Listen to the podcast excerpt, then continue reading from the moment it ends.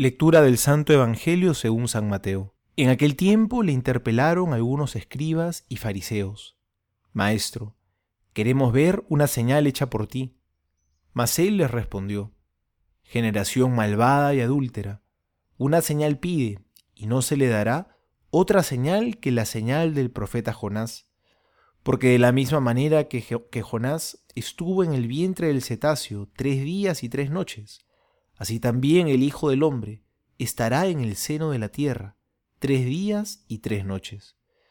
Los ninivitas se levantarán en el juicio con esta generación y la condenarán, porque ellos se convirtieron por la predicación de Jonás. Y aquí hay algo más que Jonás. La reina del mediodía se levantará en el juicio con esta generación y la condenará porque ella vino de los confines de la tierra a oír la sabiduría de Salomón, y aquí hay algo más que Salomón.